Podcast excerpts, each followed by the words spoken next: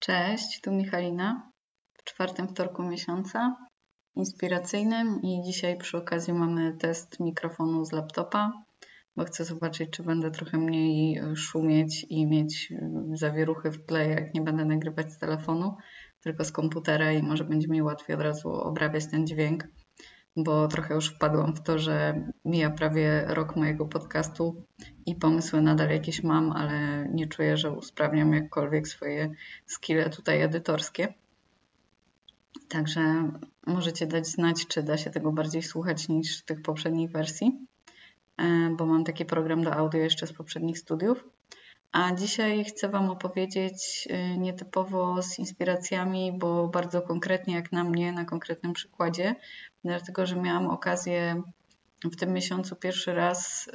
uczestniczyć w warsztatach artystycznych, nie na zasadzie y, bycia uczestnikiem, tylko bardziej współorganizatorem, można powiedzieć, chociaż to trochę za dużo powiedziane, ale w każdym razie w ramach trochę zajęć takich studenckich dodatkowych zdecydowałam się spróbować y, wziąć udział w, no, w pomaganiu jakby w takich warsztatach y, związanych z wystawą, która jak tego słuchacie na bieżąco, to nadal jeszcze jest. Y, podeślę Wam oczywiście linka w Centrum Kultury Zamek w Poznaniu. I jest to wystawa malarstwa z Afryki, malarstwa z Kongo, współczesnego między latami 60. a 90. to są prace. E, I ja tam trafiłam w ogóle tak trochę przypadkowo, bo przyszłam na tą nową uczelnię i dowiedziałam się w zasadzie na jednych z pierwszych zajęć, że już rusza zaraz wystawa i mm, czy ktoś chce jeszcze się w nią zaangażować. I ja, jako osoba, która zawsze bierze na siebie jak najmniej może i jest leniwa, uznałam, że trochę będę walczyć ze swoim charakterem i że z ciekawości spróbuję Mm, i najwyżej się cichcem wycofam, ale wyszło na to, że mi się nie udało cichcem wycofać, bo e, było na tyle mało osób mm, na tych warsztatach, w których ja uczestniczyłam, że, e, że nie, byłaby to za duża plama na, na moim wizerunku, jakbym stchórzyła w ostatniej chwili. Mm, ale w ogóle e, poza całym tematem malarstwa i tej wystawy jako takiej, bo do wystawy prześlę Wam właśnie jakiś taki informator z ich strony, o czym to w ogóle jest i może jacy też tam są artyści. I nie myślcie sobie, że ja tutaj się jakoś znam i że to jest mój konik e, malarstwo afrykańskie, bo ja w ogóle na malarstwie się słabo znam, bo nigdy nie umiałam malować i zawsze bardziej rysunek, a później już te nowe media mnie interesowały. E, więc to jest jedna rzecz. O Afryce, z Afryką miałam tyle styczności, że jak byłam w trzeciej klasie podstawówki i uczestniczyłam e, w kółku misyjnym, jak byłam bardzo religijna, to tam się modliliśmy za dzieci ze wszystkich kontynentów i ja akurat wylosowałam żółty kolor na jakimś tam spotkaniu, czyli że miałam się modlić za Afrykę. Mm,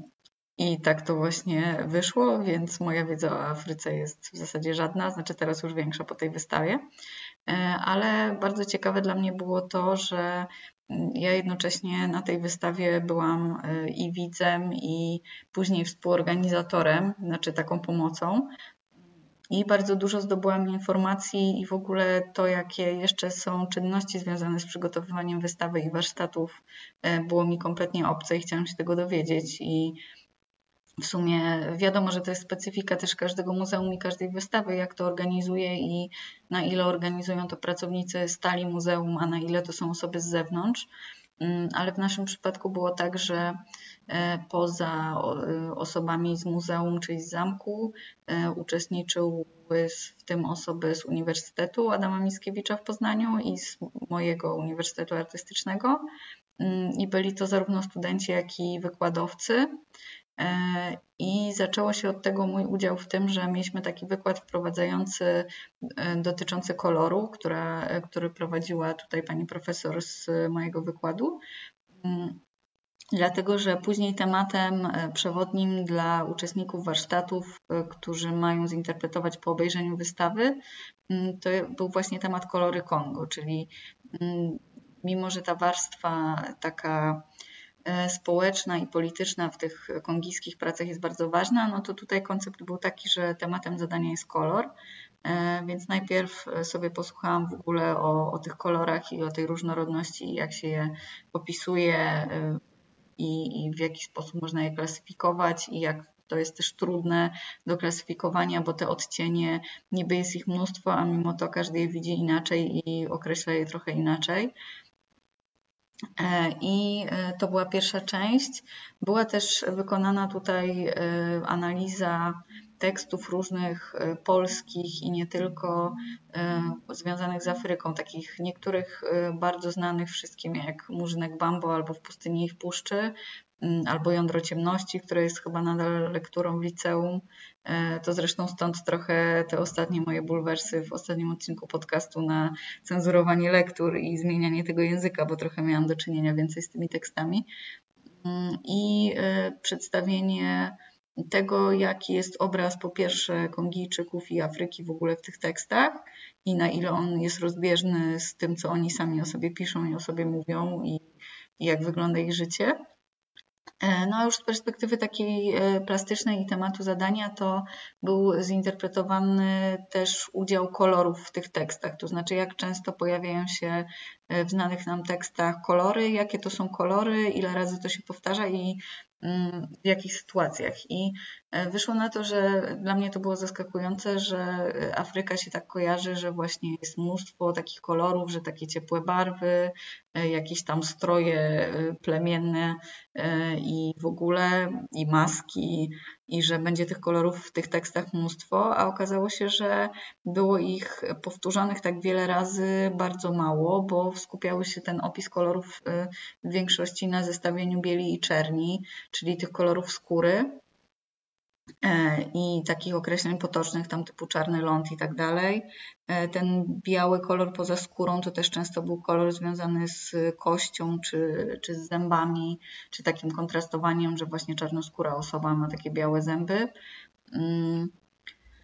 A pozostałych kolorów było mało. Później kolejne, które się przewijały jeszcze trochę częściej to był zielony, czyli zakładam, że opisy przyrody głównie, złoty i żółty, czyli takie sprawy pewnie związane z pieniędzmi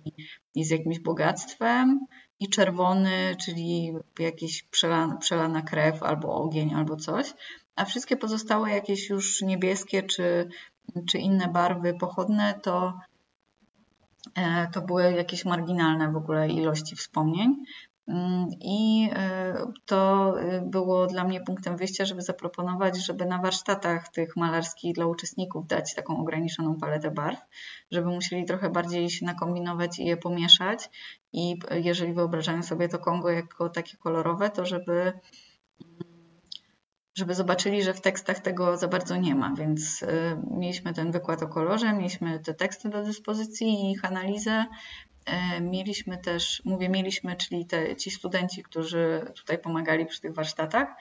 Mm, mieliśmy też oprowadzanie z przewodnikiem, bardzo zresztą e, polecam, jeżeli ktoś, kto tego słucha jest z Poznania, pana Wojtka z Centrum Kultury Zamek, bo bardzo fajnie oprowadza. I byłam dwa razy na tym oprowadzaniu, bo drugi raz w trakcie warsztatów i mm, i nadal uważam, że ciekawie się tego słuchało, nawet za drugim razem w krótkim, e, w krótkim czasie. I po, y, oprócz oprowadzenia jeszcze mieliśmy mm, z panią z Uniwersytetu y, Adama Mickiewicza taki wy, wykład o warsztaty związane z antropologią i ona nam trochę opowiadała y, właśnie o, o antropologii w takim sensie, że czym jest obserwacja, jak obserwacja jest zależna od naszego punktu widzenia, czym się powinna różnić obserwacja antropologiczna od takiej zwykłej i też o takim pojęciu jak obserwacja uczestnicząca, co bym chciała jeszcze bardziej zgłębić. Może Wam nagram o tym jakiś osobny podcast, bo to też jest y, ciekawy temat, na ile właśnie my możemy patrzeć na rzeczy z zewnątrz, a na ile musimy się zaangażować i też wejść w nową kulturę, żeby ją zrozumieć. Mm, to ten temat bycia jednocześnie uczestnikiem i obserwatorem jest y, dla mnie też mega ciekawy w tym wszystkim. I jeszcze będziemy mieć chyba drugą część tego warsztatu a propos konkretnie dziennika i robienia takich notatek antropologicznych, bo nie zdążyliśmy tego zrobić.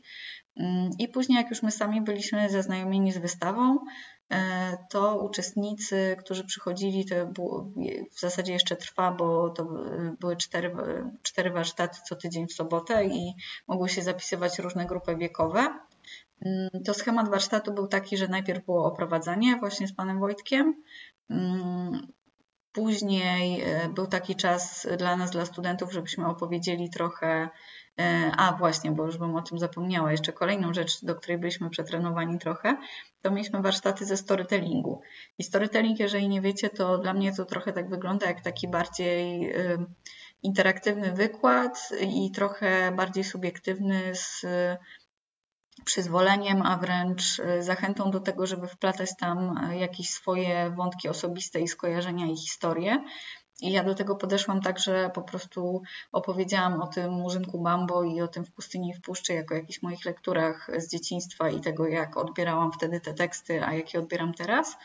I opowiedziałam o tym, jaką miałam styczność e, w dzieciństwie z osobami ciemnoskórymi i jak to się też różniło z mojej perspektywy między czasami Juliana Tuwima, czyli tam latami 30., a tym, jak to jest teraz i jak się to teraz postrzega i jak to nazywnictwo, dlaczego mogło się zmienić. To właśnie to są te wątki z tego poprzedniego odcinka podcastu. Jak, jak chcecie, to sobie wróćcie e, do tych lekturowych. E, I tam jeszcze były dwie osoby, które też mówiły ze swojej perspektywy o, o, tej międzykulturowości i o tym obrazie Afryki. No i włączaliśmy trochę uczestników, żeby oni też e, się wypowiedzieli, jak oni to widzą i czy dla nich taki język na przykład z tych tekstów jest rasistowski, albo jak sobie wyobrażają te kolory w literaturze, które później jakby powiedzieliśmy, że są takie okrojone. Mm, I też my jako grupy studenckie mogliśmy zaproponować dla każdej grupy jakich chcemy użyć, znaczy jakie chcemy im dać materiały do tego, żeby stworzyli te e, prace na temat kolorów Kongo. I e, w naszej grupie akurat to były farby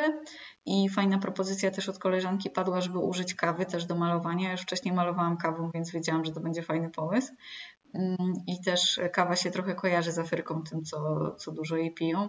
I jednocześnie było to dodatkowy kolor, który nie był uwzględniony w tych podstawowych, które zapełniliśmy, i też trochę inny, e, inne, jakby inna gęstość jest tej kawy i daje inny efekt na tym płótnie. Były do wyboru płótna czarne i białe dla uczestników. Mogli zrobić jedną pracę, mogli zrobić więcej, jeżeli e,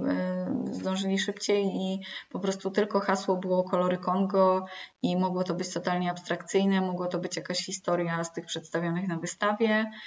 mm, i nie dawaliśmy tam za bardzo żadnych dokładniejszych wskazówek, ale też w sumie nikt o nie nie prosił, bo ta grupa, w której, w której ja współuczestniczyłam, to była grupa głównie seniorów, e, plus dwie osoby nastoletnie też były. E, I ci seniorzy to była taka w miarę stała grupa, która uczestniczy w jakichś różnych warsztatach i są e, dosyć przygotowani na to, że każe im się malować, więc to nie było tak, że były, były osoby z łapanki z ulicy, które nigdy w muzeum nie były i nagle dostały płótno i temat kolory Kongo, więc tutaj myślę, że dla mnie na przetarcie takiego doświadczenia warsztatowego to miałam dosyć łatwo, bo nie dość, że miałam dwójkę prowadzących swoich uczelnianych do pomocy i pana, który oprowadzał, to jeszcze grupa była w sumie znajoma mm, i nie czuła się niekomfortowo z racji, że właśnie znała e, i to muzeum, i e, moją prowadzącą z uczelni. Mm, I ten okres taki początkowy, że jak dostali płótna, czy, czy się wahali, czy nie mieli pomysłu, to był, wydaje mi się, bardzo krótki. E, i później już to ruszyło i był czas dla uczestników, żeby pomalowali, zinterpretowali ten temat. I później e, finalnie po tych czterech warsztatach weekendowych e, te wszystkie prace zostaną połączone, to znaczy będzie jedna ekspozycja i to też myślę będzie bardzo ciekawe, biorąc pod uwagę, że temat jest ten sam, ale dobór materiałów jest różny, bo na przykład pierwsza grupa robiła, która była grupą dziecięcą, robiła z materiałów, przypinali i przyszywali materiały do do tych płócien i w ogóle nie korzystali z farb, e, a zro, zro, powstanie z tego takie jedno wielkie zestawienie na, na ścianie, mm, które będzie łączyć te różne spojrzenia na Kongo i różnymi technikami i różne grupy wiekowe. Mm, I to prawdopodobnie pod koniec miesiąca jakoś, e, nie wiem, czy będzie się spajało z finisarzem wystawy, czy nie.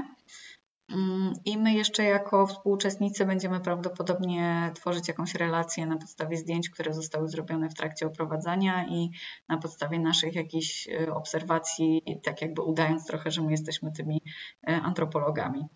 E, czyli tak o tym opowiadam, bo wydaje mi się, że to jest, mimo że ten temat kolory Kongo może się nie wydaje jakiś taki bardzo szeroki i to, że prace są, też to jest zbiór taki prac mm, dosyć obszerny, ale nie taki, żeby nie wiadomo ile godzin to oglądać i że to jest na przestrzeni głównie 30 lat y, prace malarskie. Mm, to się wydaje, że to jest taki wąski zakres i, i, że, y, że jakoś te prace będą podobne albo że nie można z tego tak jakoś nie wiadomo ile wycisnąć. A patrząc na to, ile było tych wykładów i wydarzeń towarzyszących dla mnie jako dla studentki, i e, ile ja wiedzy mogłam zdobyć trochę o Kongo, ale w sumie bardziej i o tym storytellingu, czyli o takiej formie opowiadania historii i o tej antropologii i o kolorze i tutaj e, trochę opowiedzieć od siebie na podstawie tych tekstów. Ja też się lubię opierać na tekstach literackich, więc dla mnie takie przygotowanie do tego też było bardzo fajne. Mm. I przy okazji patrzeć, jak, jak tworzą ci uczestnicy i jakie mają skojarzenia, jakie mają pomysły, i potem pomagać łączyć te prace. Mm, to tak e, trochę chciałam Was wtajemniczyć, jeżeli jesteście poza branżą artystyczną albo organizowania wydarzeń, jak takie coś może wyglądać i e, mam nadzieję, że z czasem będę miała więcej takich doświadczeń z różnymi wystawami albo już może niedługo z własnymi warsztatami, bo do tej pory to zdarzało mi się pracować z ludźmi, jak prowadziłam jogę i jak miałam praktyki w domu opieki, no ale to było jednak nie było związane ze sztuką, chyba że ciało też uznamy za sztukę, no to wtedy może praktyka jogi też jest sztuka, mm, ale to pierwsze takie na nowych studiach przetarcie muzealne i e, jak macie ochotę się przejść na tą wystawę albo zobaczyć mm, chociaż plakat i, e, i jak to mniej więcej wyglądało, to y, Wam postaram się jakieś źródła co najmniej dwa podlinkować.